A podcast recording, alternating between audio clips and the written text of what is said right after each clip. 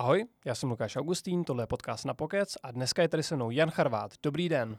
Dobrý den, díky za pozvání. Pane Charváte, rovnou toho odstartujeme. Vy jste politolog a pedagog. A dneska se nám teda uh, dějou věci na naší, na naší politologické scéně a ve společnosti. Jak byste to zhodnotil?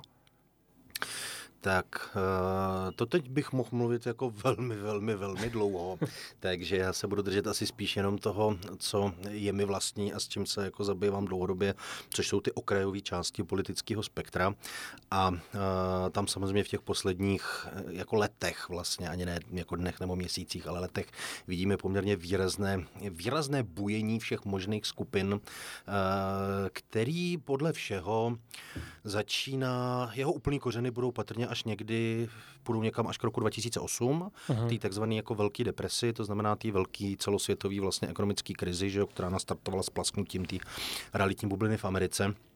A pak jako prudce vlastně akcelerovala celou řadou dalších krizí, které zasáhly minimálně jako Evropu nebo euro, euroamerický svět, eh, ať už to byla řecká krize 2014-15 samozřejmě, migrační krize, první krize na Ukrajině, eh, covid a teď válka na Ukrajině, což jsou prostě jako velký zásahy, které otřásly poměrně výrazně uh, u aspoň části lidí jejich ochotou vlastně jako akceptovat anebo důvěřovat tomu demokratickému systému. Takže tam jsou, jako tohle je vlastně to, co teď zažíváme, je důsledek celé řady těch, těch krizí. Na té jedné straně, na druhé straně pak samozřejmě nějakého vnitřního fungování jako našeho politického systému a na třetí straně asi nějakého celkového přerámovávání jako fungování celé jako euroamerické společnosti, což je věc, kterou vidíme jako taky v těch posledních 20 letech. Eh, přicházejí nové generace, které mají úplně jiné zkušenosti, eh, než my. Přicházejí generace, které se narodili po studené válce. Spousta věcí jako uh-huh. je vlastně neja, ne nejasná, ale nerozumí tomu, proč by měli některé věci dělat, když jim jako boomerský rodiče říkají, že mají dělat nebo nemají dělat tohle. Jo, takže je to úplně stejný, jako když v 60. letech prostě přišla generace, která se narodila po druhé světové válce a spousta věcí pro ně zase byla vlastně jako, ne, jako nesrozumitelná. Zlobili se na svý rodiče, říkali, vy děláte tohle, tohle špatně, že jo. Ty hmm. říkali, my to děláme, protože jsme zažili válku a oni říkali, že v nás furt potřebujete s tou válkou, jděte s tím do háje, jo, jako to přece už dávno je pryč, jo, a tak dále. A, tak dále. Tohle... a před tuhle generací byla ještě prokletá generace, že jo, která byla před první světovou válkou, tam vlastně skoro všichni ty velký diktátoři se narodili ve stejnou dobu. To je taky docela zajímavé. Jo, jako tyhle ty věci samozřejmě jako hrajou svoji roli a e, je dobrý si uvědomit, že věci, které se v té politice odehrávají, mají obvykle nějaký kořeny, které nejsou včera, hmm. ale které prostě jako jdou roky, v některých případech jako desetiletí do minulosti. U té politiky ještě zůstaneme. Když se podíváme na Slovensko, protože tohle to celkově je obrovský téma, tak eh, tam reálně hrozí, že vyhraje volby pan Fico, Což třeba z mýho, z mý bubliny, z mýho pohledu mi přijde, že to snad jako není možný, že opravdu Slovensko, který má tak skvělou prezidentku, že jako vlastně vzhlíží k takhle radikální osobě, která má víc než kontroverzní minulost, ale vypadá to, že může reálně vyhrát volby. To je určitě pravda. My zároveň samozřejmě z toho Slovenska často vnímáme jenom takový jako záblesky a jedním z nich je přesně ta prezidentka, která ale vlastně neodpovídá tomu, jak vypadá dl, jako dlouhodobě ta slovenská politická scéna. Jo? No a tady doplním, tady právě tady je úžasný to, že dva nejoblíbenější politici na Slovensku jsou Robert Fico a paní Čaputová. Nechápu to. no jo, tak prostě pro každého něco, že jo? Jako tím jste pokryl jako většinu těch, který, který na tom Slovensku nějakým způsobem fungují. Ale tohle jako Slovensko je vlastně přesně příklad, o kterým jsem teďka vlastně mluvil, protože jako kořeny toho, proč Slovensko vidí věci jinak, jdou jako velmi, velmi hluboko. My si je budeme pamatovat, nebo moje generace, jako já jsem ročník 74, takže já jsem se narodil v Československu a ještě občas mám tendenci říct Československo. A e, i když už to dávno, i když už to dávno není pravda. Nicméně eh, vlastně celá existence Československa od roku 1918 eh, byla neustále v něm přítomná vlastně otázka československého vyrovnání, který česká strana jak jako neoficiálně přislíbila Slovensku, ale nikdy k němu vlastně nedošlo. Jo? A pak jsme najednou viděli, že na Slovensku začaly vyrůstat vlastně úplně jiný pohledy na politiku už ve 30. letech, ještě před nástupem jako eh, prostě slovenského štátu, než, než v Čechách. Hmm. Pak to vyvrcholilo prostě odtržením Slovenska, pak se se zase vrátilo po druhé světové válce, pak se vlastně jako pohybovalo zase po jiný trajektorii během komunismu. Slovensko má na komunismus jiný vzpomínky než, Česká repu- než Čechy. Jo, s, eh, komunismus na Slovensku byl vlastně měkčí v mnoha ohledech. Jo, a víc prostupoval asi tou společností, míň se s ní srážel. Třeba z pohledu politologie v 90. letech celá řada knih, která na Slovensku vyšla v Čechách, nebyla. Jo. Uh, myslím tím před rokem 89. Prostě už tehdy na Slovensku vycházely některé knížky politologické, které prostě v Čechách nebyly. A po roce 90 se velmi rychle ukázalo, že vlastně se sformovaly dvě velmi odlišné politické elity v Čechách a na Slovensku. Eh, vlastně poslední věc, která ještě jako jakž tak byla vzájemná, bylo občanský fórum a veřejnost proti násilu na Slovensku. Už to byly jako dvě jiné organizace, ale velmi se jako vzájemně podobaly. Ale eh, v momentě, kdy tohle zmizelo, tak vlastně nevznikla vůbec žádná federální strana, která by měla jako svoje postavení na obou dvou, jako hmm. v obou dvou stranách federace. A v Čechách se sformovala elita, která byla taková jako liberální, prozápadní, dejme tomu jako prokapitalistická, když použiju tohleto slovo. Zatímco na Slovensku vznikla vlastně skupina, která byla víc nacionalistická, ochranářská a politicky jako pravice, levice by se vlastně úplně nezařadila. Byl to takový jako mix a asi bychom možná z dnešního pohledu řekli, že tam vlastně byl takový jako protopopulismus. A tohle vlastně ovlivnilo slovenskou politiku jako od úplného začátku. To rozdělení eh, republiky na českou a slovenskou část v tomhle kontextu vlastně dávalo smysl, protože se prostě v průběhu roku 92 ukázalo, že vlastně ty dvě strany spolu nejsou schopní jako koexistovat, bez toho, že by to neustále na něco naráželo, takže se v obě dvě celkem rozumně domluvili, že bude jednodušší to rozdělit a rozdělíme to v klidu, za což tehdy jako si myslím půlka Evropy fakt oddechla, hmm. protože po tom, co jsme viděli v Jugoslávii, že hmm. kde se prostě lidi vraždili opravdu jako na ulicích, tak říkali, Ježíši Kriste, další východoevropský stát se rozpadá, to bude průšvih. Jo, a pak Češi a Slováci řekli, jak se podáme ruce, fajn, čau, hotovo, jo, jako nic se neděje, bylo to, tohle bylo vlastně jako skvělý. Ale od té doby, že jo, prostě na Slovensku vládnul Mečiar poměrně dlouhou dobu, jo, sformovali se tam úplně jiný vlastně pohledy. SNS, jo, Slovenská národní strana z našeho pohledu vlastně docela radikální nacionalistická hmm. strana byla od začátku vlastně ve vládě. To v Čechách už to začalo ficovat. Už to tam prostě tyhle ty věci byly. Hmm. Jo, dneska Slovensko, že mluví o tom, že je vlastně zemí, kde je největší procento lidí, kteří opravdu jako věřejí uh, těm jako hoaxům nebo tomu, čemu říkáme obecně jako těm dezinformacím. A celkově jo. i jako smýšlení pro ruský je tam strašně Jasně, silný. ten proruský pohled je tam jako mnohem silnější, hmm. než, mnohem silnější než u nás. Jo? Takže jako tyhle ty věci vlastně, jak říkám, jo, to není nic z toho, se nevynořilo jako samo od sebe na jednou teď hned. Všechno to má nějaký kořeny, všechny vlastně dokážeme sledovat. Problém v politice je, že věci, které mají jako hluboký kořeny a jdou pomalu, tak politika většinou ve smyslu jako politiku v parlamentu neumějí řešit, protože chtějí řešit ty věci, které jsou rychlé a které jsou teď a které se teď hned musí řešit a nemáme čas řešit na to, co běží jako někde pod tím. Hmm. Jo? Takže výsledek je, že pak máte přesně sociologi, historiky, politologi, kteří tam všichni stojí a říkají, hele, my to ale jako úplně jasně vidíme, tady je problém. Jo, my vám ten problém dokážeme popsat, řekneme, kde jsou ty kořeny, ale nemůžeme ho vyřešit, ten musíte vyřešit vy. A hmm. politici říkají, počkejte moment, až uděláme zrovna tohle. Jasný, blíží se volby. Teď budou volby. Jo? Hmm. A říkáte, e, no tak to ale asi jako takhle nepůjde. Hmm. Vy jste zmínil dvě strašně důležité slova. První slovo bylo elity a druhý bylo populismus. Mílim se, když uh, budu chtít definovat populismus jakožto že elity proti nám, obyčejnému lidu. A když k tomu ještě možná směle doplním to, že mi přijde zajímavý, že největší populistky jsou většinou velmi bohatí lidé, kteří apelují na to, že jsou to právě obyčejní lidé versus elity. Je to v zásadě tak. Populismus je pojem, který je dneska nesmírně populární, abych jako využil tu podobnost. Samozřejmě není podobnost, to je prostě to slovo populus, lid, že jo, jako eh, v latině. Odtud se, eh, odtud se, ten, odtud se ten název bere. To znamená, eh, skutečně je to tak, že ten populismus jakožto politická strategie je chápaný jako politika, která stojí na rozdělování společnosti, na tom přístupu, který říká prostě hodný lid versus zlé elity. A my který zastupujeme ten lid, vám slibujeme, že to budeme dělat líp a že vás ochráníme před těma elitama.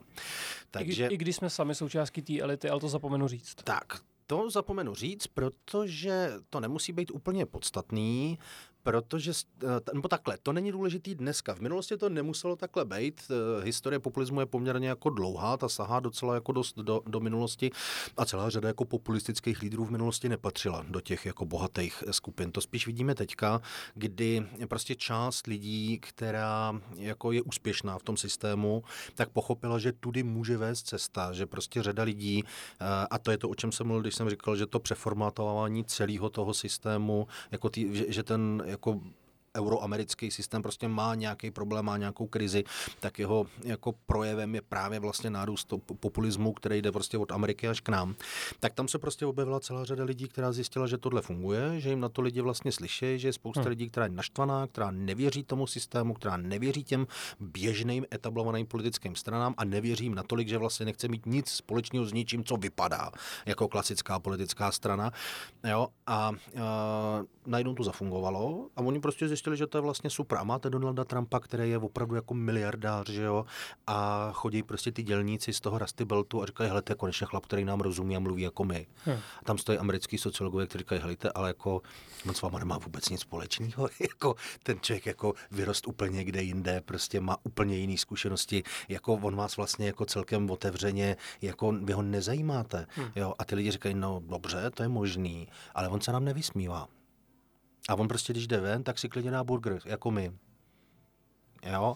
A najednou zjistíte, že prostě jako v té politice hraje roli spousta různých věcí a že samozřejmě ty lidi, kteří jsou jako chudší, a neříkám chudí nutně, ale chudší, jo, můžou mít jako zcela legitimně asi pocit, že ta politická strana je absolutně jako přehlíží a že vlastně jako pro ně nikdo, jako nemluví a nikdo nehájí jejich zájmy a pak najednou přijde někdo, kdo vypadá, že by jako aspoň částečně jejich zájmy jako hájit mohl, no tak prostě jdou volit jeho, jo. Hmm. To není úplně jako nepochopitelný a nesrozumitelný, spíše to jako velmi smutný. Eh, je to, jak bych to řekl, eh, Tohle samozřejmě by nevzniklo bez toho, kdyby ta etablovaná politická scéna byla schopná s těma lidma mluvit, což evidentně prostě jako nebyla a je otázka, jestli je dneska, jestli to jako umíme. Jo? Já si myslím, že moc ne. Ostatně celá debata dneska, která se vede ve stylu, prostě podívejte se, to jsou ty dezoláti s tím jedním zubem, co pijou prostě ten braník a tak dále a tak dále. Takový lidi tam samozřejmě jsou na tom Václaváku, ale ve skutečnosti jich je málo. Jo? Ty, jako jich je tam pár procent.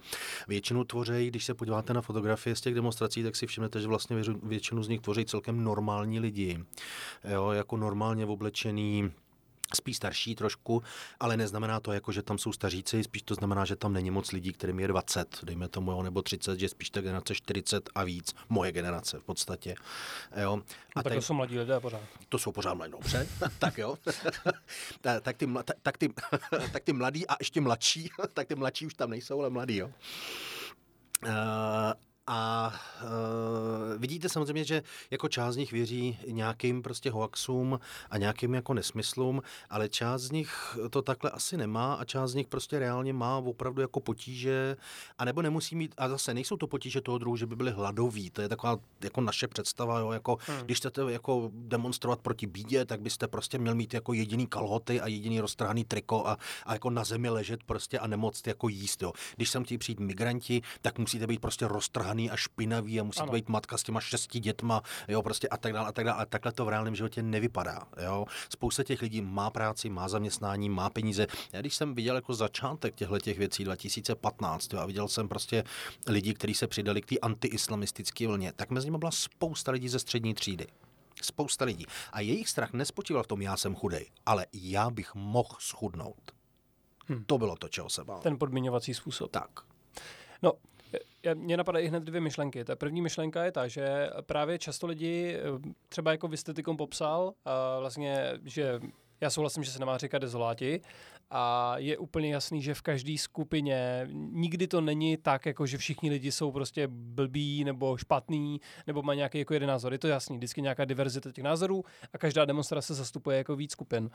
Na druhou stranu si říkám, jestli uh, tady ta skupina těch lidí, kteří uh, mají tu motivaci chodit na tyhle demonstrace, jestli oni jsou schopní se takhle podívat právě i na tu skupinu, kterou oni neuznávají.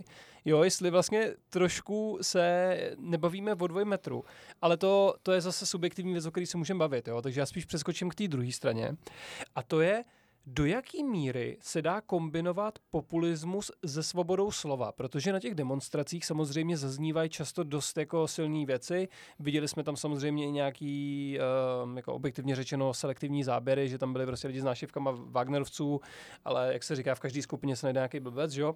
Ale ta otázka vlastně zní, do jaký míry je ještě v pohodě říkat dezinformace a zavádějící věci a vysloveně lživý věci do éteru a kdy už to v pořádku není?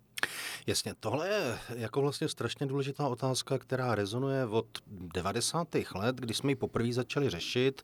Tehdy se ale spojovala s otázkou třeba toho, jestli má být nebo nemá být uh, trestně stíhatelný popírání holokaustu, jo, který třeba v Americe tím můžete takovéhle věci dělat. V Evropě na to nejsme úplně zvyklí, naše zkušenost je jiná, takže prostě jsme nakonec se rozhodli někdy kolem roku 2001, že ne a že to prostě bude věc, která bude jako postižitelná. Už tehdy se řada lidí ozvala s tím, že to je vlastně narušování svobody slova. Názor můžete mít přece jako jaký chcete. Jo, máte názor, že holokaust nebyl, tak prostě to vám přece nikdo nemůže jako brát a měli byste mít právo to říkat veřejně. To je takový, to mám svoji pravdu, ale, fa- tak, ale fakt, fakta jsou jenom jedny. Že fakta jsou jenom jedny. Tehdy to ještě jako dopadlo tak, že jsme se jako společnost, nebo ta část té společnosti, která v té veřejnosti, jako která tvoří tu veřejnost, hmm. která v té veřejnosti jako mluví, což je dobrý si uvědomit. Jo, když se bavíme o veřejnosti, to není veřejnost. Jo? To jsou v podstatě noviny. Jo? A noviny dlouhou dobu v Čechách byly opravdu v podstatě všechny jako liberální. Jo? Některý byli víc pravicově liberální, některý levicově liberální, ale moc se od sebe nelišili. Konzervativní nebo socialistické noviny tady v podstatě neexistovaly po roce 89. Do roku 97 mluvili všechny noviny jedním jazykem. to bylo fakt jako komický. Hmm. Jo? Pak v roce 97, jak padla vláda a najednou jako Klaus byl najednou zlej a špatný, tak celý rok jako všechny noviny naopak psali, že za všechno může Klaus. A teprve pak se to začalo jako trošku rozdělovat. Nicméně eh, v těch posledních letech je otázka svobody slova a přesně v kontextu těch dezinformací vlastně nesmírně jako skloňovaná tam a zpátky. Protože my jsme na jedné straně zjistili, že teda existuje něco jako dezinformace a že vlastně jako je jednoduchý těm pomocí těchto těch dezinformací jako eh, získat politickou podporu eh, jako lidí pro projekty, které evidentně směřují jako mimo rámec třeba demokracie. Mm-hmm. A nabádání, a, že jo, taky. Jasně, můžou mít jako dost katastrofální jako následky a na straně druhý, že vlastně je ale neumíme úplně jasně jako nadefinovat, nebo respektive my máme definici jako dezinformace, ta existuje. Jo, to znamená, že cíleně šíříte vlastně něco, co není pravda. Jo. Problém je, že to nebude aplikovatelný na naprostou většinu lidí, kteří ty dezinformace šířejí. Primárně proto, že většina z nich je přesvědčená o tom, že to pravda je. To znamená, že to nedělají s tím, jako že já vím, že lžu, ale teď budu všem lhát, abych jako dosáhl nějakého zisku. Jo. To takhle není. Takhle to nefunguje. Ale nemají mít zodpovědnost za to, co hlásají a být schopný to v tom případě uh, předložit u soudu a dokázat, že to teda pravda je? To je samozřejmě jako jiný přístup. Jo? Pokud se bavíme o svobodě, tak by mělo určitě vždycky zaznívat, a to je docela hezký, že v těch 90. letech to zaznívalo, respektive hmm. my to umíme občas jako selektivně vytáhnout, jo? ale svoboda je naprosto, naprosto jednoznačně spojená s tou zodpovědností. Jo? To znamená, jste svobodný, ale to znamená, že jste zodpovědný. Jo? To prostě jinak nejde. Tyhle ty věci jdou jako ruku v ruce.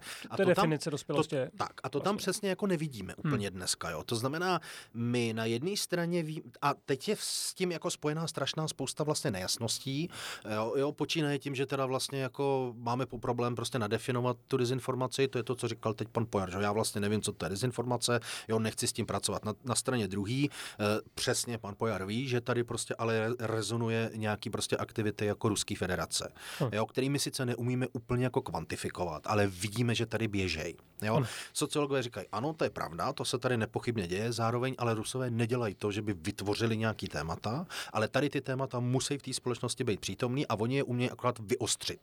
Jo? Prostě jejich aktivity nesměřují k tomu, že vytvoří nějaký téma, ale prostě jenom ho jako post, jo, jde, jde, jde, o tu polarizaci. Hmm. Prostě jako narazíte ty lidi jako, jako proti sobě. A do toho jde třetí strana, která říká, hejte se, ale to všechno, jako co říkáte, je hezký, ale ve skutečnosti vám jde jenom o to, abyste umlčeli všechny ty, kteří mají jiný názory než vy. Tohle to vůbec není o dezinformacích, to je prostě odlišná forma interpretace. Já mám jiný názor a mám na něj právo a vy ho nemůžete říkat prostě, že ten názor jako mít nemám. Hmm. Tohle podle mě naráží na jeden problém, nebo to to naráží na dva problémy, jako v České republice. My jsme nebo postkomunistická země a bavit se o svobodě slova je velmi jako problematický, protože prostě máme zafixováno, že svoboda slova by měla být co největší, protože komunisté svobodu slova zničili a byla to prostě naprostá katastrofa. Takže hmm. říct, chci omezit svobodu slova, pro spoustu lidí, kteří nejsou žádní dezinformátoři, bude vždycky znít velmi nepříjemně. Jo? My přitom máme samozřejmě nějaké limity svobody slova.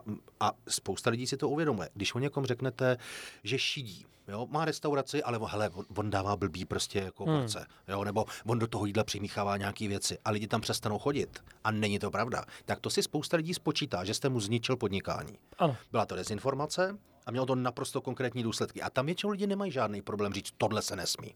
Klamavá reklama, to se nesmí. A to jsou všechno, přesně to samé. Jako to, to úplně stejné formy těch dezinformací, hmm. jako ty, o kterých se bavíme v té politice. Takže jako v biznisu jsme ochotní akceptovat, že tam vlastně teda dezinformace je opravdu jako zbraň. Jo? Lidi říkají, slovem nemůžete ublížit. To není pravda. To není pravda, jo když se poprvé pohádáte doma a budete křičet na svoje rodiče nebo oni na vás, tak víte, že některé věci, které řeknete, si pak budete pamatovat celý život. No ubližuje se hlavně slovem Jasně, jo, v tom reálném světě. Takže tohle je, tohle je prostě jako nesmysl. Jo, v tom biznisu, jak říkám, tam si to umíme představit skvěle a nikdo nemá problém s tím říct, že prostě určitý věci se nesmí dělat a budou prostě klidně trestně jako stíhatelný. Hmm. Když někoho pomluvíte a on přijde o biznis, tak se s váma bude soudit. Jo, v politice najednou, jako kdyby tohle neplatilo. Tady najednou říkáme, že to tak není. Jo, my se to musíme naučit. To znamená, my zápa- takže jeden problém je svoboda slova, která ma- my máme pocit, že je nedotknutelná, ale přitom ji ve skutečnosti se dotýkáme na jiných hmm. místech. A druhá věc, ta je jako taková méně, méně přívětivá.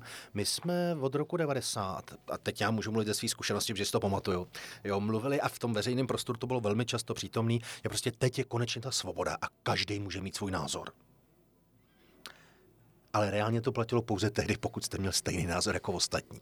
Hmm. To znamená, my teprve posledních 15 let zjišťujeme, a to je přitom dlouhá doba, jo, postupně jako narážíme na to, že vlastně lidi mají opravdu jiný názory že si fakt naprosto upřímně myslej něco jiného než já. A spousta z lidí s tím má obrovský problém. Na hmm. jedné i na druhé straně. To jo. není naprosto záležitost jenom těch dezolátů. Tohle platí na obě dvě strany. Hmm. Jo? Je spousta lidí, která je hluboce přesvědčená o tom, že existuje jedna jediná pravda, ta moje. Hmm. A když si někdo myslí něco jiného, tak to není proto, že má nějaký jiný názor. On ví, že já mám pravdu, ale to znamená, že on mi lže a je to vlastně hajzl. Jo? Je to taková ta snaha vidět ten svět jako hrozně jednoduše, fakt hmm. jenom v té černý a bílý, nic jiného prostě není. A já jsem samozřejmě ten bílej, vždycky, že hmm. já stojím hmm. na té straně dobra. Jo? Ale takhle to prostě není. A my s tím jako zápasíme. A zápasí s tím v obě dvě ty strany. Hmm. Jo? A jasně, já budu souhlasit s tím, že samozřejmě, když říkám, jako, že my se na ně máme na ty, na ty takzvané dezoláty koukat nějak, takže je stále legitimní říct dobře, ale dívají se oni stejně tak i na nás. Velmi často hmm. ne. Velmi často ne, jo. Když budu chtít být zlej, tak samozřejmě řeknu, helejte se, no tak to jsou prostě ty lidi, co v tom roce 2015 jako chodili s nosem nahoru a všem se vysmívali, že jsou dobroseři, jo, a dávali jim všechny tyhle ty jména. A teď kvičejí, protože dostávají prostě stejný jména z té druhé strany. Jo, teď jsou to nejenom dezoláti. Hmm. Říkám, no tak ty boží mlíny hold asi jako domleli velmi rychle. Hmm. Jo, prostě když chodíte a jako vysmíváte se těm ostatním a pak se najednou jako pootočí kolo dějin a vy jste ten, který je vysmívaný. Není to možná úplně jako špatná věc to zažít, jo, protože možná aspoň některý z nich si řeknou, hele, možná to nebylo dobře, co jsme dělali. Teď to si myslím, dobře. že si neřeknou právě. To já jako vím, no, ale já si myslím, že to procento těch lidí, nebo ty lidi, co tam chodí, že jich je hodně. Jo? To jo, znamená, jo. že mezi nimi, když se podíváte na demonstrace, které se rozběhly od začátku září, který hmm. se volal pan Vrábel, tam chodila patrně velmi podobná sorta lidí, jako chodí teďka na toho Reichla. Ale v momentě, kdy s tím začal, tak na první demonstraci bylo podle policie 70 tisíc lidí. Já si myslím, že bylo něco méně, ale jako bylo jich hmm. podle mě 50 tisíc. A to je jedno, jestli bylo 50, hmm. 60, 70. Ale na další demonstraci už jich bylo tak jako 40, pak, pak 20 a ke konci už tam měl pár stovek lidí. Jo? Už tam ty lidi přestali chodit. A myslím si, že ten velký jako odstup mezi tou první a druhou demonstrací udělal opravdu částečně to, že si část lidí řekla, ale já vlastně nechci chodit na demonstrace, které jsou opravdu takhle takhle otevřeně proruský, protože tam hmm. to bylo mnohem jako zřetelnější. Je to zřetelný i u toho Reichla, jo, ale hmm. uh, ne tak, jako to bylo u těch... Je to, je to umírněnější, pan Reichle je, určitě umírněnější je to, je to, je to podstatně umírněnější, zároveň Reichle s tím pracuje jako eh, z tohohle pohledu mnohem líp, jo, protože přijde a jeho zahájí tu demonstraci slovek, kdo přišel kvůli Rusku a všichni křičejí, ne, my ne, že jo, jako my jsme tu kvůli České republice, jo, hmm. a tak dál, a tak dál, takže jako tohle je skvělý. To byla nebylo, tam prostě zaznívaly fakt věci úplně jako, hmm. a byly tam jako hodně jako některý zvláštní jako výroky, které eh, nebyly vůbec složitý jako v ten moment. Jo? Jako když to posloucháte, tak si řeknete, helejte se, ale jako to, co řekl před pěti minutama, vyvrací to, co říká teďka ten člověk. No. Jo? To si můžete prostě složit, to fakt není jako těžký. Jo? To znamená, jedna věc je odlišný názor a druhá věc jsou jako zřetelný nepravdy. Jo? Což, eh, ale my s tím jako to, co já se snažím asi říct, je, že si myslím, že my s tím vlastně neumíme úplně pracovat. Zápasíme s tím, protože dlouhou dobu prostě jsme byli přesvědčeni, že vlastně všichni si musí myslet to samé, to je prostě úplně jasný. Jasně, když padnul komunismus, tak to bylo relativně jednoduchý. Prostě padnul komunismus, komunismus je špatný, komunismus nechceme. Teď potřebujeme udělat věci, abychom se posunuli někam dopředu. Jo? A, a, když nám to někdo jako kazí a problematizuje, tak nás vlastně vrací blíž k tomu komunismu a vlastně je to nějaký kryptokomunista. Nemusela to být pravda, ale takhle to spousta lidí viděla. Ale od toho jsme už 33 let pryč. Komunistická hmm. strana není v parlamentu. Neexistuje sovětský svaz. Jo. Prostě jako všechny tyhle ty věci už dávno nehrajou svoji roli. Hmm. Takový ten český antikomunismus je v pořádku být antikomunismus, naprosto jako legitimní jako postoj. Ale to, k čemu to používáme. A teď skoro okolností pracuji na nějakém textu, který se právě antikomunismu týká a vlastně existuje několik českých autorů, kteří říkají, víte, jako antikomunismus v Čechách, jo, ale my jsme ho vlastně vždycky používali proti sociální demokracii. On vůbec nefungoval jako limit vůči komunistické straně. Hmm. Tam prostě s ní nikdo nespolupracoval, ale vždycky se to používalo vlastně jinak. Jo, jo ale není problém právě u toho, že ty lidi, který, teď se nebavím o názorech, tak se bavím spíš jako o nabádání u veřejných osob, dejme tomu, jo, že opravdu nikdo snad nikdy nebyl pořádně hnaný k zodpovědnosti. Jo. Třeba pokud vím, tak eh, když byl útok na Kapitol, který opravdu jako je jasně doložený, že či k tomu nabádal Donald Trump, Teď, teď bych nerad na někoho zapomněl, ale myslím si, že dva lidi tam zemřeli, jeden venku, jeden vevnitř. Takže tam je úplně jasný, že ty dva lidi umřeli jenom kvůli tomu, že Donald Trump nabádal lidi k tomu, aby tam šli. Má, má nějakou nepřímou zodpovědnost, ale potom najednou, ale je to jako, je to uh, bývalý prezident Spojených států, to by nevypadalo dobře, kdyby byl hnán z odpovědnosti. Jako, sorry, ale what the fuck? Jakože, teď přece musí být někde jako linie toho, že každý člověk musí být zodpovědný za svoje činy. Jo? A když potom někde uh, pan Reichl, pan Vrábel, paní Konečná nebo, nebo někdo jako jiný opravdu aktivně nabádá k tomu, aby se jako něco stalo, tak jak je možný, že nikdy za to nemají žádný postih. Pan Vrábel teda vlastně jako ten víceméně padnul kvůli úplně jiným nesouvisejícím věcem, ale pokud vím, tak maximálně padla podmínka u těch lidí, kteří měli nějaké jako nášivky a byli jako opravdu extrémní, uh, jako ten pán, který měl vytetovaný hákový kříž a někde se tam jako vystavoval, jo. ale stejně pořád je to podmínka. Jasně, tak otázka je, co bychom jako v tomhle momentě chtěli. Jinak, eh, co se týče toho, toho Trumpa, tam je to jako složitější, že jo, spousta lidí říká, že Trump vlastně k ničemu nevyzýval, jo, spousta jiných říká, ne, podívejte se, jsou tam přece jako jasné věci, které sice nejsou jako úplně jasně přímočarý, ale neříkají jako útočte na kapitol tímhle způsobem, ale vlastně vytvářejí přesně jako hmm. ten moment toho, že by se to mělo stát. Těch lidí tam umřelo více, já si myslím, jako umřelo pět zároveň vlastně. Dokonce. Hmm. Uh, a, a vždycky všude se řešilo, jestli jsou to jako, jestli umřeli kvůli tomu nebo kvůli něčemu jinému, jo, a tak dále. Jeden člověk byl vysloveně zastřelený. To Jasně, bylo, to, to bylo... babit zastřelili, že jako vlastně mm. při pokusu prorazit jako, jako, dovnitř, jo, pak, se, pak je tam ten policista, který umřel, jako, který ho nejdřív jako docela výrazně stloukli a on pak umřel o několik dní později. Ano, ano. Ale tam se řešilo, že vlastně jako doktor řekl, že tam není ta přímá souvislost, ale tohle se velmi špatně jako dokládá. A pak to myslím tři lidi z té demonstrace, kteří umřeli na, ve smyslu jako infarkt a takovéhle mm. věci. Jo. Zase, jo, jako není to vlastně jako doložitelný, není to jako úplně jasně provazatelný zároveň, ale velmi pravděpodobně, že to spolu souvisí, tyhle hmm. ty věci. Jo.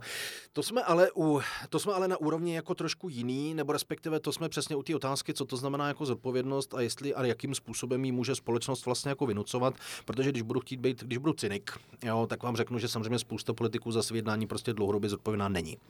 A nemají být vzor zodpovědnosti? Mají být, mají být zodpovědný, mají být vzorem stejně tak novináři, mají být hmm. vzorem jako zodpovědnosti. U novinářů to stejně vidět uh, učitele jo, a tak dál a tak dál. Ale spousta lidí si tu zodpovědnost buď neuvědomuje, nebo nepřipouští, anebo i naprosto vědomě vlastně jako se jí vyhne, protože v politice jde o to, jestli vás zvolej nebo nezvolej. Jo. Do politiky vstoupí spousta lidí, ale ne každý tam vydrží. V politice hmm. vám vydrží lidi, kteří mají charakteristiky, které v zásadě odpovídají lidem, kteří mají, který jsou psychopati. Ano. Jo. Jako se zvýšenou, v podstatě se zvýšeným jako narcisismem, mm-hmm. uh, s sníženou schopností jako empatie, jo, a tak dál a tak dál. Zároveň jsou ale inteligentní, na rozdíl od těch psychopatů, kteří jsou taky sobečtí.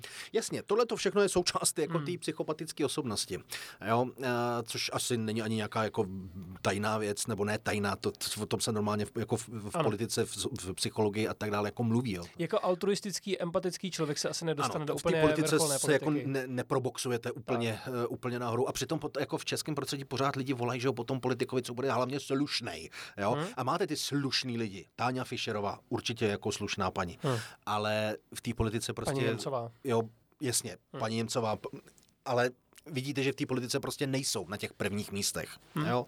Takže tohle je, eh, tohle je těžký. A my samozřejmě tu zodpovědnost jako neumíme v tomhle směru vynucovat. Když se podíváte na to, co říká pan Reichl, tak tam je podle mě naprosto skvěle vidět, že on je právník a vlastně všechny jeho výroky úplně jasně vidíte, že víte, nebo dá se velmi dobře předpokládat, jak je budou vnímat jeho příznivci A zároveň jsou ale řečený tak, že naprostá většina z nich si myslím není vlastně právně napadnutelná.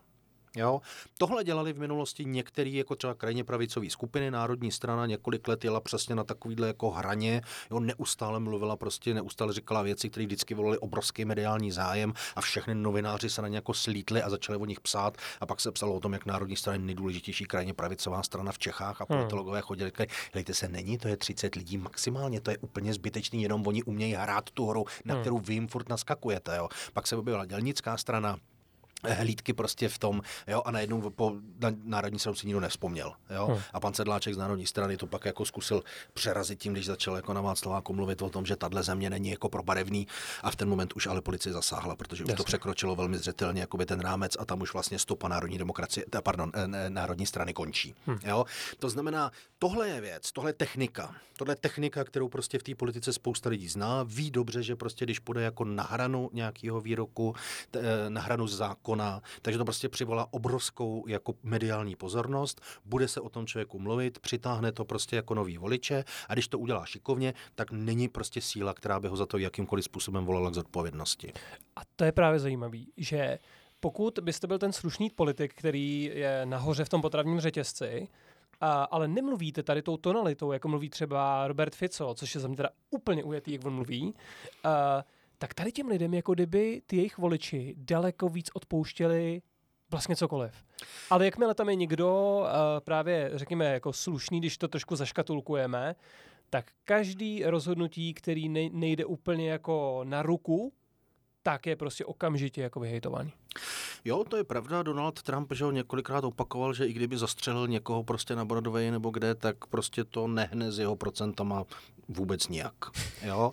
A existuje k tomu vlastně hrozně hezký jako výrok novináře něko, ně, něk, to psala nějaká, a pardon, teď se omlouvám, se nebudu pamatovat, nebudu pamatovat to jméno, ale prostě v amerických médiích jako proběhla taková krásná z mýho pohledu jako zkratka, která si myslím, že naprosto přesně tomu tomu odpovídá, která říkala, že lidi, kteří volejí Donalda Trumpa, uh, ho berou velmi vážně, hmm. ale neberou vážně každý výrok, který řekne. Jo? To znamená, jako oni ví, že spousta věcí, které on říká, jsou vlastně jako naprostý nadsázky nebo úplný kraviny dokonce. Mm-hmm. Jo? A je jim to jedno, protože tohle není pro ně podstatný, ale podstatný je, že mu věří a že věří jeho celkovému nastavení a tomu, kam směřuje. Tohle samozřejmě úzce souvisí s tím, kdo volí koho. Není to tak, že ty voliči jsou stejný. Prostě když jste volič jako liberální strany u nás, tak velmi často fakt chcete, aby ty jako politici byli naprosto slušní a strašně vás otráví to, když najednou udělají něco, co podle vás jako slušný není Zatímco když volíte prostě jiným způsobem jiný lidi, tak nechcete možná to, aby byli takhle slušní, ale chcete naopak, aby byli třeba razantní, aby šli prostě proti té vládě, protože z nějakého důvodu té vládě nevěříte, leze vám na nervy a chcete někoho, kdo jim to tam konečně všem jako nandá. Jo? A hmm. vlastně se bavíte, když ten člověk přijde a začne mluvit prostě třeba. Jo? A je to prostě super. Jo? A vy jako víte, že mluvit prostě není dobrý a třeba nemluvíte prostě na svý děti a možná byste se zlobil na někoho, kdo by mluvil prostě na vaše děti. Ale když někdo takhle mluví na tu vládu, tak je to jednou skvělý. Jo? Jakože to působí jako lidsky? Ne, protože jako, ten to prostě jako, to pro vás to může být, ne, tam nespíš o to, že prostě pro voliče Miloše je, Zemana, to Okomury, Tome no, Okamury, ano, ano. to je jedno, jo, platí jiný pravidla, než pro voliče prostě TOP 09. Jasně. Jo, a my si to jako málo kdy úplně jasně uvědomujeme. Mm-hmm. Byl hrozně zajímavý moment, protože to samozřejmě znamená, že i voliči jako Tomia Okamury nebo prostě Miloše Zemana mají nějaký svoje jako trigger pointy, který je vytočí a který ano. řeknou, hele, to je prostě jako konečná, pro mě už to čeká volit nebudu. U Miloše Zemana to víme, protože tam proběhla nějaká jako vlastně sociologický průzkum toho, jako co vadilo jeho voličům a ukázalo se, že jeho voliči velmi negativně vnímali tu scénu uh, s korunovačníma klenotama. Jo, že tam Miloš Zeman stál, že ho vypadal, že je opilej, pak se mluvilo o tom, že vyroza a tak dál a tak dál, ale že tohle pro ty lidi byl jako obrovský problém. A spousta lidí říkala, takhle se prostě státník nemůže chovat jako před korunovačníma klenotama a kdyby tam opravdu jako něco proved, tak by to pro mě bylo prostě naprosto nepřekročitelné. A propuštění pana Baláka, který byl úplně ne, ne, ne, ne, to nevadilo. To, to, jsou, věc, to jsou často věci, kterých si prostě nevšimnete ani, no. jo, protože jim vlastně nevěnujete pozornost. Jo. Jo. Uvědomte si, že tady máte spoustu lidí, kteří vám řeknou, no jak propustil Báka, no a co? Teď tohle dělají politici všichni, teď všichni kradují, to všichni víme. A kdyby to stejný udělal pan Fiala, co by se stalo? No tak samozřejmě jeho voliči by mu to neodpustili. To je přesně ten rozdíl, o kterém mluvím. Hmm. Jo? Kdyby pan Fiala přišel prostě v opile jako k, ke korunovačním klenotům, tak spousta lidí asi řekne, hele, jako to je trošku komický, ale jako tím je to vyřízený. Zatímco hmm. pro Zemana to mohl být opravdu reálně problém. Jo. Jo? Když prostě jdete, když jsem jako mluvil s pár lidma na tom Václaváku, tak oni říkali, my volíme tomu a Okomoro, ale my mu nevěříme. My ho volíme jenom proto, že tady není nikdo jiný, kdo by byl lepší. Jo? Ale on není autentický. On, my víme, že on si to nemyslí. On nemá žádný problém. Jo? Spousta lidí vám vytáhne ty st- pár let staré fotky, kde prostě Tomio Okamura, uh, co to dělal, je na té akci prostě LGBT a je prostě na těch akcích s těma lidma, který, uh, co to bylo, Mix ex, Miss Expat nebo něco hmm. takového, jo, prostě kde jsou ty holky, které etnicky evidentně nejsou jako Češky a on tam prostě u toho má nějakou akci. To uh, jsou, jsou nějaké vzpomínky jeho zase pár let starý, jak byl prostě v Londýně a jak to bylo super a jak tam byli v Mešitě a jak to bylo vlastně hrozně hezký a jak tam k ním byli všichni milí a tak dál a tak dál. Jo, já si nemyslím, že jako to má, má osobně nějaký problém jako s migrací nebo jako je proti migrantům, ale pochopil, že prostě lidi chtějí tohleto slyšet, že je ve společnosti velký procento lidí, kteří se bojí, pro který ta migrace představuje prostě opravdu jako hmm. závažný problém. No a že prostě on, když to téma zvedne, tak prostě bude mít těch 10%. Je na to jiný řešení než uh, změnění přemýšlení přes školský systém a výchovu dalších generací, aby si ověřovali fakta? No zem tomu, jako, že na jedné straně vidíme, že to funguje jako roky, tohleto. A tenhle ten jako problém, o kterém teďka mluvíme, že existuje jako hmm. ne teď, ale Možná existuje fakt jako, jako dlouho. Hmm. A zároveň víme, že jako dlouhodobě se mluví, a to je takové jako oblíbené jako mantra, jo? prostě tohle to vyřeší kritické myšlení. Fajn já jsem učitel, že jo, takže hmm. kdo jiný by s tím měl souhlasit než já, jo, jako jasně, já s tím souhlasím potud, že vzdělání si myslím, že je důležitý a myslím si, že je nesmírně důležitý, jako s dětma hmm. prostě řešit kritické myšlení od opravdu jako základní školy až po tu vysokou, na vysoké škole už tohle to nevyřešíte, to už je pozdě, jo, takže ano, ale jak říkám, já tohle tu mantru slyším prostě jako desetiletí a nevidím moc velký jako posun, takže buď je to tak, že to nefunguje, a nebo to děláme blbě. Jo? Nebo to neděláme. Nebo to, to je součást toho, že to děláme blbě. Hmm. Jo? Velmi často se mluví o finském školství, že jo, teď v těch posledních letech často se to jako zdůrazňuje. Jsem určitě pro všema deseti. Mám tu, já mám trochu jinou zase zkušenost ze školství, možná než bude mít spousta lidí. U nás je takovým tím dobrým zvykem, pokud možno na všechno nadávat vlastně. Jo? To je takový hodně český, takže jako nadáváme na zdravotnictví, Jasně. nadáváme prostě jako na učitele, jo? nebo jako na učitelský ten. Já si ve skutečnosti myslím, že máme nesmírně robustní zdravotnictví i robustní vzdělávací hmm. systém. A myslím si, že tyhle ty dvě věci jako velmi pomáhají tomu, že držej pohromadě tu společnost, která už by se jinak taky klidně mohla rozpadnout nebo mohla vypadat úplně jinak, nebo by to u nás vypadalo hůř než na tom Slovensku. No a když to srovnáte třeba se Švédskem, kde jste studoval, to bylo ale poměrně dost jako výrazně jiný. Za jsem tam studoval na vysoké škole, takže jako to, to, to, je jiný. Uh, ta společnost ale funguje úplně jinak tam ta, jako, tam ta odlišnost je vlastně velmi velká a začnete, jí všímat, jako, začnete si ji všímat a uvědomovat první den, co tam stoupíte, ale tím, jak tam jste díl, tak postupně si vlastně uvědomujete další a další niance, které prostě v té společnosti existují. Počínaje tím, že prostě když stoupíte jako do Švédska, tak jako a, a žijete v nějakém jako městě, jo, tak si velmi často uvědomíte, nebo takhle to bylo aspoň v mém případě, hmm. jo, tak si najednou velmi rychle uvědomíte, že to město je vlastně nesmírně jako přívětivý, takový jako přátelský, že se v některých místech jako jako prolíná jako příroda a město a nejste si jistý, jestli jste v parku nebo ve městě a že vlastně, když si potřebujete sednout, tak jako není žádný problém. Když se potřebujete zeptat na cestu, tak není jako úplně problém, jo? že když potřebujete něco nakoupit, takže vlastně všude ně, jako jsou ty věci, jo? Že, že to město není jako odličtěný, jako jsou některé třeba naše jako jižní město a tyhle ty jako věci. Jasně, jižní město je symbol pro mě, jo? to jako, jako vždycky se o tom mluvilo, jako už za toho komunismu to je vlastně úplná katastrofa. Jo? A tak dále, a tak dále, a tak dále. Pak jdete na tu školu a najednou zjistíte, že oni vlastně vlastně jako učí jiným způsobem, jo, že i ta vysoká škola funguje trochu jinak, že máte prostě v pondělí jako přednášku velmi intenzivní, pak máte týden číst a v pátek jako velký seminář, kdy musíte ukázat, že jste přečetli ty věci, že jim rozumíte. Že tam je vlastně mnohem větší důraz na to, že opravdu jako rozumíte tomu, o čem se jako bavíme hmm. a zároveň, že tam je jako velký tlak na tu debatu. Jo. Přesně tady na to, že vlastně hmm. musíte debatovat, musíte umět jako vyta- musíte ukázat, že jste pochopil, co je důležitý v tom textu a co tam důležitý není a máte možnost si to neustále korigovat. To znamená, v tom tématu, o kterém se teďka bavíme. Pokud si představíte, že máte lidi, kteří prošli vysokou školu, která je nastavená, ale ideálně už základkou, jo, prostě a střední školu a vysokou školu, která je nastavená takhle, tak samozřejmě na konci toho vzdělávacího procesu budete mít prostě lidi, kteří jsou opravdu reálně jako zvyklí vlastně přemýšlet, dohledávat si informace, kontrolovat si, co teda vlastně říkají, anebo jestli to jako dává smysl nebo nedává smysl. To znamená, tohle je samozřejmě vklad, který v té společnosti se prostě v nějaký době, ale ne za rok, to bude trvat díl, ale odrazí se to v ní jako velmi, velmi výrazně. Jo? A tohle já si myslím, že úplně jako neděláme, i když, a to je věc, kterou jsem začal říkat a nedořekl jsem. Tam moje zkušenost eh, jako s těma, s těma školama je možná trošku jiná. Já na ně opravdu jako moc nenadávám, i když vidím samozřejmě čas od času hmm. některé věci, na kterými jako mi, mi rozum zůstane stát. Ale já mám vlastně velké množství studentů mých uh, ať už z Prahy, anebo z Ústí nad Labem, já jsem původně ještě vlastně docela dlouho pracoval v Ústí nad Labem, tak jsou právě jako ve školství a vlastně řada z nich patří do takové té mladé generace těch učitelů, co se fakt jako snaží ty věci dělat jinak a přinášejí prostě nový přístupy, znají to, jak to funguje v zahraničí a jako na, na Twitteru jsou některý z nich vlastně jako Twitterový hvězdy, jo, sleduje hmm. opravdu jako tisíce lidí. Kdo třeba je zajímavý? Jo. Aby jsme dali nějaký typy posluchačům? Eh, tohle to úplně přesně platí jako na eh, člověka, který vystupuje, myslím, jako tajný učitel, jo, pod touhletou, nebo Alex, myslím dneska, ale patřil by tam Daniel Pražák, to je asi nejznámější jméno z těch, třeba. Jako těch. To já ne, já se učím na vysoké škole, ale eh, Daniel Pražák není můj student, jo, to ve skutečnosti, ve skutečnosti je student mý maminky, aby to bylo jako, ale to jsou lidi, kteří prostě jako posouvají podle mě jako opravdu to školství a bavím se o školství, opravdu uh-huh. jako základní školství a střední školství a tak dále tak dále. A tam je to prostě strašlivě důležitý.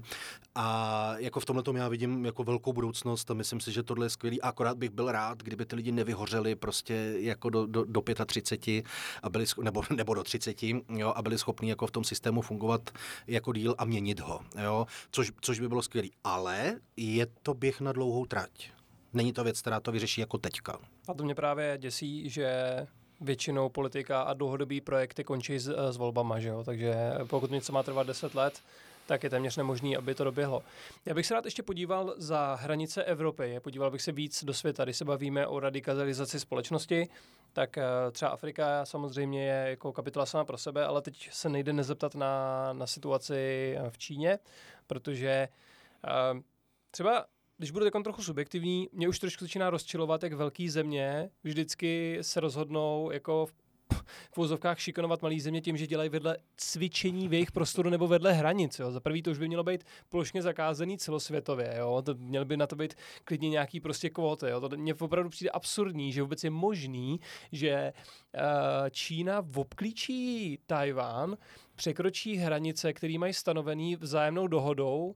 To je ještě historicky, když uh, myslím, že Guanmin se jmenovala ta, ta dynastie, která utekla před komunistama Maovějma uh, právě na Tajvan tak se, tak se vlastně stanovila taková uh, hranice v moři.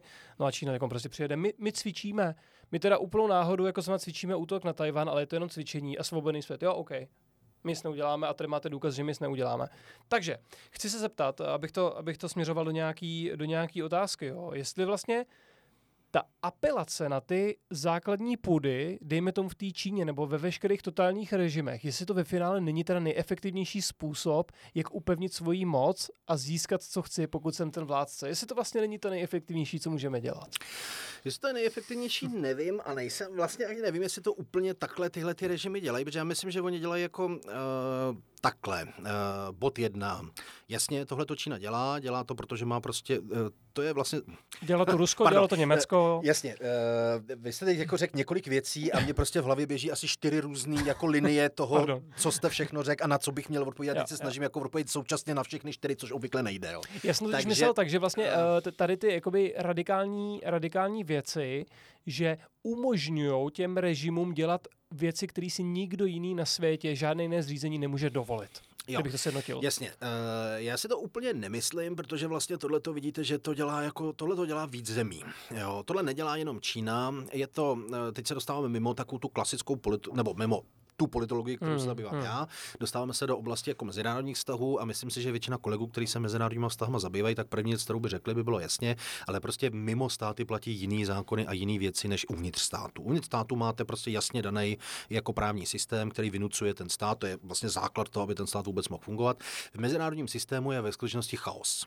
Jo? A záleží to do značné míry jako na tom, kdo se na čem jak domluví, kdo kde co potřebuje. A jsme závislí na spoustě věcí. Interdependence, tenhle ten pojem jako, tý, hmm. jako mezizávislosti vlastně mnoha různých systémů, nás vlastně nutí dělat věci, které nám ne vždycky úplně vyhovují. Jo? My jsme se rozhodli, že se prostě jako odstřihneme od jako ropy prostě z Ruska. No ale znamená to, že bereme tu ropu z Blízkého východu v některých případech a možná ji budeme brát od států, se kterými vlastně bychom taky měli mít problém, protože taky nesplňují prostě nějaký jako morální jako kvality. Mm. Jo? Když dneska Čína investuje v Africe, tak vlastně všichni se shodou na tom, že jeden z velkých momentů, který to umožňuje, je ten, že nikoho nemoralizuje. Že prostě přijde a řekne, hele, máme tady nabídku, uděláme tohle, tohle, tohle. Berete nebo neberete? a oni něčemu řeknou, hele, berem, protože Evropani nám to buď nenabídnou, anebo chtějí, abychom kvůli tomu dělali tohle, tohle, tohle, stavili se na hlavu, prostě vysvětlují nám, jako, že to děláme blbě, na to jsme zvědaví. Hmm. Jo, Čína tohle to nechce, peníze nám dá, čau. Jasně. Jo?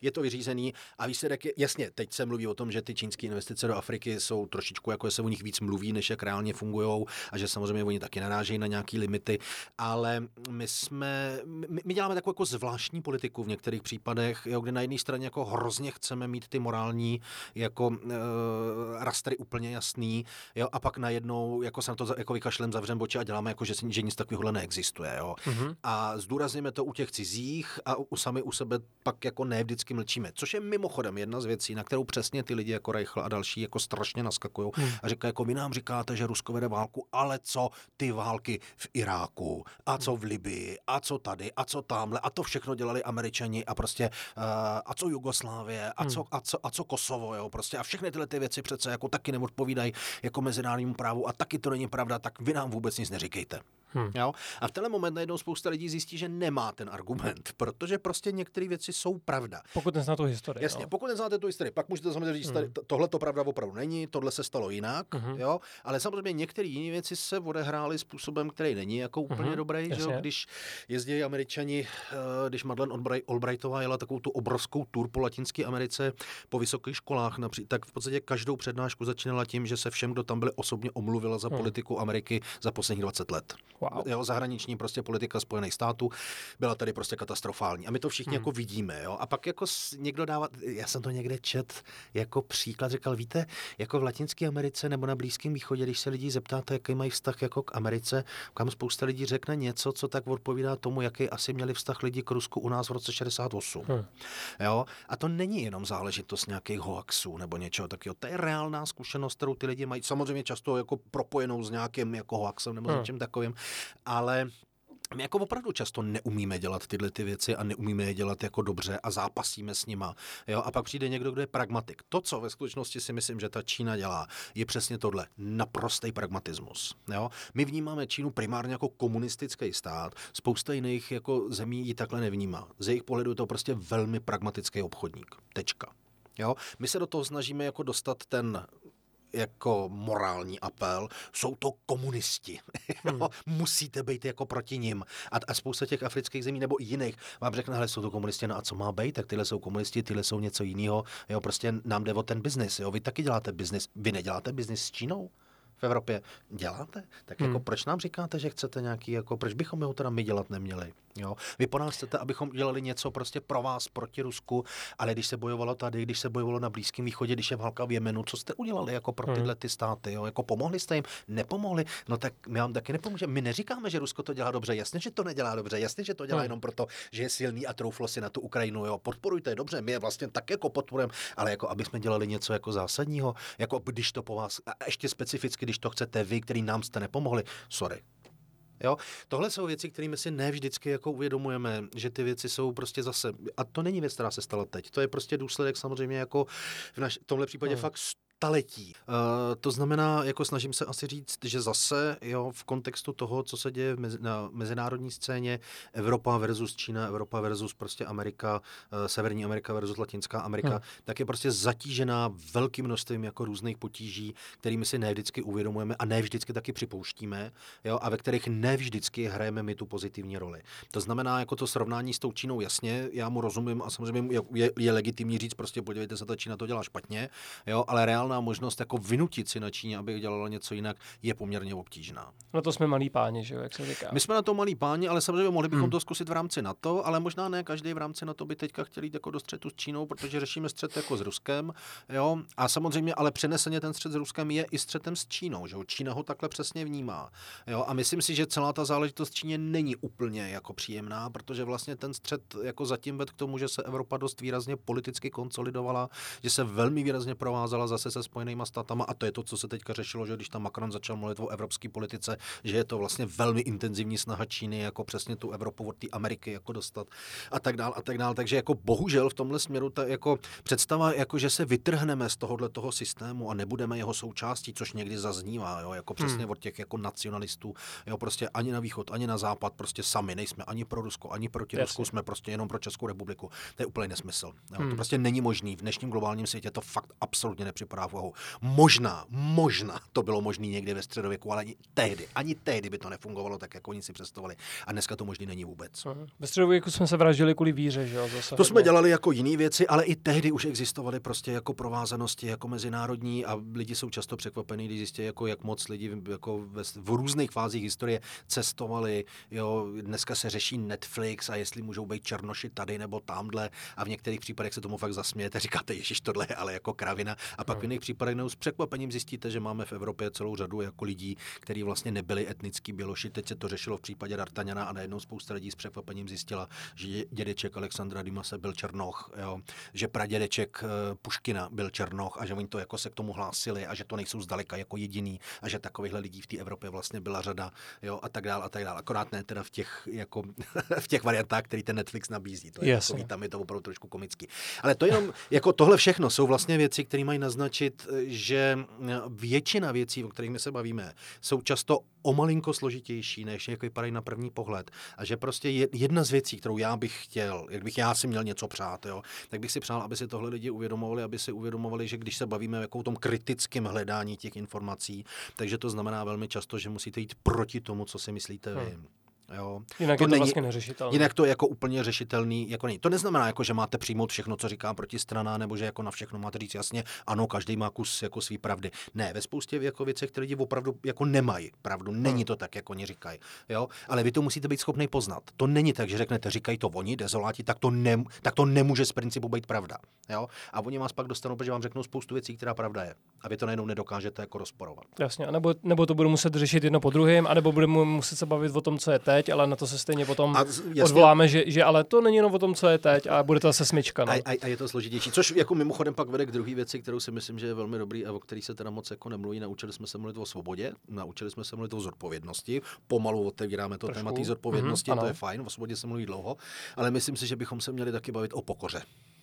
Je to, to je věc, která jako nezaznívá a prostě být schopný říct, jako ano, udělal jsem chybu. Aha. Jo? Ano, a chyba může být cokoliv. A bylo by to velmi fajn, protože by to samozřejmě velmi pomohlo snížit to napětí v té společnosti. Ale moc, moc to nevidím.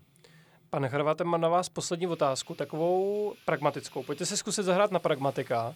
A kdybyste měl říct, jak teď další dva, tři roky bude vypadat uh, naše společnost a i ta politologická situace ve světě, Můžete si vybrat úplně cokoliv.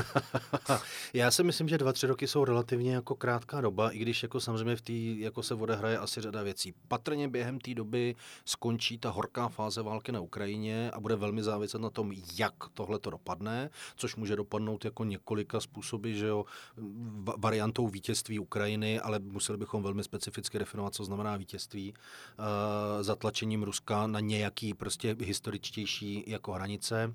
Pak to jako budu já asi vnímat jako pozitivní a bude to mít celou řadu jako implikací prostě do další politiky a do dalších momentů. Jo, otevře se nepochybně jako otázka rekonstrukce Ukrajiny, což prostě bude znamenat obrovské množství peněz, které jako hmm. tím směrem pojedou a bude to určitě znamenat otevření prostě jako mezinárodního jako prostoru vlastně do, do Ukrajiny. Eh, rekonstrukce Ukrajiny bude prostě jako neuvěřitelný biznis. Jo. A, a taky tak na 20 který, let. Na velmi dlouhou dobu, který samozřejmě tu Ukrajinu zase velmi výrazně patrně jako přitáhne k té Evropě. Hmm. Jo. Eh, což je jako vlastně další chyba Ruska, kterou jako v tomhle kontextu udělal. Nebo to může dopadnout špatně, nebo to může dopadnout obráceně v tom smyslu, jako že teda naopak jako buď vyhraje Rusko, to teď úplně nevypadá, ale samozřejmě jako vyloučit se to nedá. Eh, to bude znamenat jako zhoršení naopak té situace a Ukrajina hmm. se propadne jako do, do, do velkých potíží. A nebo, což je relativně jako asi nejpravděpodobnější, je prostě nějaká varianta jako zamrzlého konfliktu, který během těch dvou až tří let se jako nevyřeší. Jo. Kdybychom hmm. se bavili o deseti letech, tak už asi jo, ale tady ne a bude to prostě nějakým způsobem jako vyset, bude tam prostě problém, který se bude neustále jako vracet, neustále na to budeme jako narážet. Uvidíme, co udělá Čína, jakým způsobem z tohohle vyjde, jestli to posílí nebo oslabí. Mm, eh, tam ten tam ten střet je pro mě jako ještě mnohem hůř odhadnutelný, jak může, jak může dopadnout. V českém prostředí No, tady jsem asi mnohem méně jako optimistický, protože si myslím, že v průběhu těch dvou až tří let uvidíme další volby a v tenhle moment to teda vypadá celkem jednoznačně na to, že jako ta současná pěti koalice opravdu neobhájí, hmm. protože prostě ten přístup, který jako zvolila s výjimkou toho, toho zahraničního přístupu, je vlastně, myslím si, velkým zklamáním i pro jako velkou část jejich voličů. Jo, to mi přijde, že slyším velmi často hmm. a že na to narážím jako pravidelně s, s, s nejasným jako přístupem. Vypadá to, že tam nebylo moc plánů na to, co udělat a i když tam ty plány nejsou, tak zároveň je vidět, že tam vlastně jako chybí do značné míry i nějaká forma jako strategické komunikace. To znamená i ty věci, které jako nějakým způsobem ta vláda promyslela, snaží se je dělat, tak je není absolutně schopná těm hmm. lidem jako vysvětlit. Jo. To všechno nesmírně nahrává prostě těm, eh, ty opozici, což tak prostě jako je. A bude otázka, jestli se samozřejmě opozice dokáže nějakým způsobem sjednotit. Teď se debatuje, že jo, jako pro trikolora eh, SPD, ty budou spolu jako určitě jako velmi, velmi nějakým způsobem zápasit, ať už jako všichni v jednom triku, anebo, nebo v nějakým jiným. Zároveň do toho bude vstupovat ANO, který pochopilo, že prostě tady je nějaký rezervoár lidí, který se bude snažit jako oslovit, protože se bude snažit jako ty volby vyhrát. Zároveň bude ANO, ale asi chtít nejenom vyhrát volby, ale i vyhrát je tak, aby taky složilo vládu. To znamená, že bude uh, vlastně chtít, aby se nějakým způsobem tato scéna jako umírňovala a aby z nich jako mohla vzniknout jako nějaká strana, která by mohla být pro ano buď koaliční, anebo aspoň jako tichý partner jako pro menšinovou vládu, uh, což nic z toho jako nevnímám jako úplně, úplně pozitivní záležitost. A Slovensko a Čína? Uh, u, u Slovenska tohle, to si, tam si to fakt neodhadnu, jako tam si to netroufnu prostě jako říct. U Slovenska by mě nepřekvapilo, kdyby během těch dvou až tří jako let proběhly ještě další volby, protože to prostě nevydrží jako pohromadě. To Slovensko mi přijde, že mnohem víc, než mi je roztříštěný. Jo, taková ta představa, že jako společnost je polarizovaná nebo nejednotná, to je hrozně oblíbený dneska téma, ale společnost nikdy nebyla jednotná. Hm. Jo, to je představa, kterou prostě jako která je chybná, nebyla jednotná. Akorát to v minulosti nebylo buď tolik, nebo za prvý to nebylo minulosti tolik vidět, a za druhý nemusela být tolik polarizovaná. To znamená, jako, že rozdělená byla třeba stejně, ale teď je spousta těch lidí opravdu jako postavených v nějakých jako bojových pozicích proti těm druhým. Jo. A není to jako půl na půl, těch táborů je víc ve skutečnosti, ale na Slovensku to vypadá, že to fakt je roztříštěný, že těch hmm. táborů je hodně. Jo. Naprosto ad hoc tam vznikají nějaký koalice a až tyhle ty volby dopadnou, tak budou muset vymyslet, kdo tam teda vlastně reálně povládne. A to si myslím, že vůbec není jednoduchý a v tenhle moment to vlastně podle mě ani nikdo neumí. Jako, nebo takhle, já to v tenhle moment neumím odhadnout. Ale to je ostatně i u nás. Eh, já bych se vůbec nedivil, kdyby realita byla taková, že pan Reichl, který byl v trikoloře, kdyby se aspiroval na to být novým uh, Tomiem Okamurou, protože tam jsou vlastně i ty vnitřní uh, boje mocenský, že jo? Tak ve finále o co jde tady těm uh, vůdcům? Ono nejde o to, aby jsme měli levnou elektřinu, ono jim jde o to, aby oni měli moc, že jo? Takže proto pan Vrábel se teď nesnáší s panem Reichlem, proto já si osobně subjektivně třeba myslím, že pan Reichl možná uh, chce být nový Tomio Okamura nebo ho přímo nahradit. Takže tohle bude ještě zajímavý. Tohle určitě zajímavý bude a tam s tím jako souhlasím, že ho pro lidi, kteří postavili uh, ty, ty strany, o kterých se teďka bavíme, ať už je to pro nebo je to prostě SPD, jsou vlastně strany protestní. To znamená, ty potřebují, aby lidi byli naštvaní. Hmm. Kdyby, byl jako, kdyby byla levná elektřina a všichni byli v pohodě, tak tyhle ty strany zmizejí, protože vlastně pro ně není žádný jako důvod. No, oni by se našli jiný téma, že jo? Zkusili by to, jo, ale pokud by prostě ta společnost byla spokojená a všechno bylo v pohodě, co jsme viděli v některých fázích, jo, hmm. jako když prostě Sládek vypadnul v roce 98 z parlamentu, tak uh, od té doby to trvalo poměrně dlouho, než se tam vrátila nějaká strana tohohle toho typu. Jo? A dlouhou dobu jsme byli v podstatě podstatě, kdy se tam dostalo SPD 2013, jestli se, do, teď si nejsem jistý, ale myslím si, to znamená 98 až 2013, to je 15 let. Hmm. Jo, to není jako v těch 33 letech, co máme od komunismu jako krátký období. A byli jsme specifikum jako východní, nebo respektive celý Evropy, jo, když jako politologové říkali, helejte se v těch Čechách, to je zajímavé, tam vlastně není žádná jako významnější právě populistická strana. Jo. To znamená, může to tak být. Jo. Lidi jsou fakt jako spokojení. Jasně, vždycky bude někdo naštvaný, ale je otázka, kolik jich bude naštvaných. To je to celé, co zase ta naše strana jako má řešit teďka. Nemůžete jako dosáhnout stavu, kdy všichni budou spokojení. Bylo by to super, jako bylo by to, bylo by to parádní. Já nejsem politik, ale politolog, takže za mě by to bylo úplně skvělé. Hmm. Ale jasně, čistě racionálně si řeknete, to asi možný není. Ale je rozdíl, jestli jsou naštvaný 2% lidí, anebo 20% lidí. Jo? S 20% už se stavíte klidně dvě politické strany úplně bez problému. S dvěma procentama neuděláte mu jako nic moc. 20% lidí žije v Číně, tak ještě rozsekněte, jak to bude s Čínou a s Tajvanem. to mě ale jako tlačíte do nějaké odpovědi, která, jako, na kterou já vlastně nemám půvár, protože jsem prostě politolog a nikoliv jako nedělám, nedělám zahraniční vztahy. Uh, ne, ne, nevím, jak to tam bude. Jo? Jako ta, ta politika jedné Číny je prostě jako dlouhodobě uh, v té v v oblasti jako důležitá.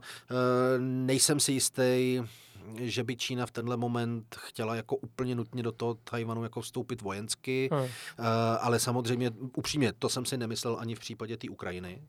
Jo, a teprve poměrně velmi krátkou dobu před začátkem toho útoku jsem jako si začal říkat, že to tak možná nebude a bylo to jenom na základě toho, že jsem se bavil s kolegama, kteří se tou problematikou zabývají a kteří jako ukazovali na některé momenty, kteří říkali, že tohle už nevypadá jako jenom na strašení. Hmm. Takže jako tam bych byl prostě jako volil špatně až opravdu asi týden předtím, teprve jsem se tohle hmm. jako nějak jako pro, trošku změnil. Takže jako neumím, neumím to vrhnout, protože samozřejmě jako rozhodování se uh, v těch režimech uh, jako autoritativních, jako je, jako je Čína nebo Rusko, uh, je prostě podléhá jiným jako pravidlům, než, než rozhodování v, tý, v těch demokraciích. Není to tak, jako že by, ani tam to není tak, že se rozhoduje jako, nebo má prostě svý pravidla, má svý pravidla, které jsou jako důležitý a který je zapotřebí nějakým způsobem jako vnímat. To znamená to, co my třeba vnímáme jako racionální, pro ně racionální být nemusí hmm, a naopak. Hmm, hmm. Jo. Není to tak, že oni se rozhodují neracionálně, oni se rozhodují jenom podle jiné formy racionality, která odpovídá jejich režimu. Jo? Takže uh, samozřejmě, čistě technicky by bylo jako nejjednodušší, kdyby na ten Tajvan vletěli teď, protože teď je Západ prostě zaměstnaný tou válkou na Ukrajině. Řešit současně dvě války není úplně jako jednoduchý. Zároveň, ale může samozřejmě Čína říct, hele, ale jako my vidíme, že ten Západ se jako sjednotil, kdybychom teď letěli na Tajvan, tak to se nerozpadne, naopak to ještě jako přitvrdí a vyvoláme opravdu třetí světovou válku a teď je otázka, jestli jako se nám to vyplatí, jestli ji můžeme vyhrát a jestli jako by to bylo dobrý, nebo by to naopak jako vedlo k úplný katastrofě, minimálně jako pro nás. Jo? Hmm. Jestli pro zbytek se to už nám může být jedno, ale jako jestli pro nás. Takže jako to rozhodování není jako úplně, úplně jednoduchý jo? a taková ta představa, že tam sedí ten šílenec, který řekne, jdeme do útoku, jo? prostě tak to, to se to, to, takhle to opravdu nefunguje dokonce ani v Severní Koreji. Zaplať pán za to. Díky moc za rozhovor. Tak jo, já děkuji za pozvání. A jsme na konci. Speciální poděkování patří Magenta Experience Center. Díky za to, co děláte. Jste skvělí.